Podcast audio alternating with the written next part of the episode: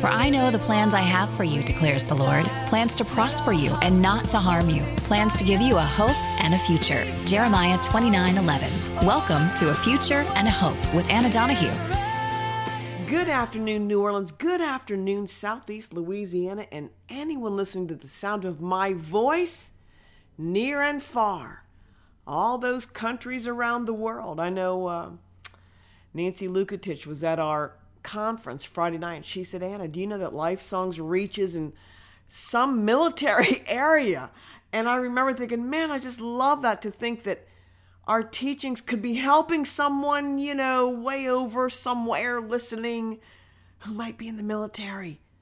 Man, hello to everybody. I pray you're doing well. And if it is reaching a military base, thank you for your service, my gracious. Talking about perseverance, I'll take this into next week. You know what I'm thinking as I'm doing this broadcast? These teachings are so powerful, and uh, to me, they've helped me so much. I do a women's retreat every year, and we'll probably pick one up this maybe late March or April. I might be doing this whole thing on perseverance and answered prayer. Doesn't that sound rich? And how to persevere until the prayer arrives and why sometimes that prayer is delayed. What, what is God doing inside of you during that delay?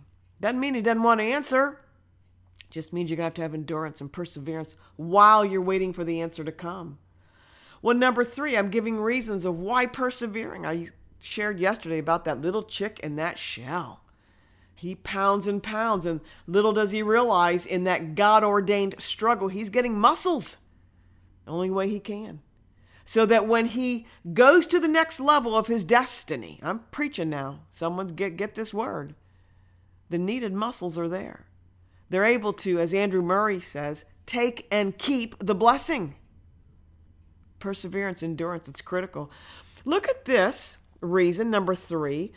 Godly character, godly traits form into our lives. We become molded into the very image of, of, of God's Son, Jesus. Perseverance, when done God's way, will yield godly character. Look at Romans 5 3 and 4. Not only that, Paul says, but we also glory in tribulations, knowing that tribulation produces what? Perseverance. And then perseverance produces character.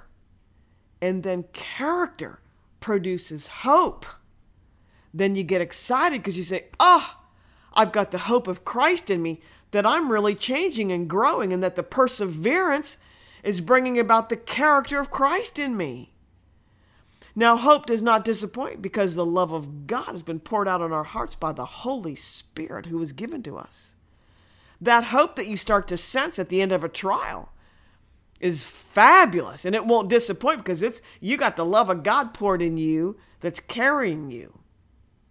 Amen.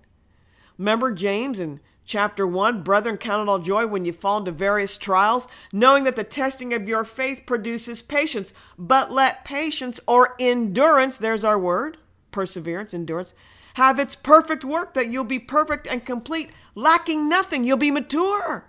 You won't be tossed to and fro anymore because God's character has been formed in you. This has been A Future and a Hope with Anna Donahue. If you'd like to have Anna speak at one of your events or to find out where she'll be speaking next, visit AnnaDonahueMinistries.com.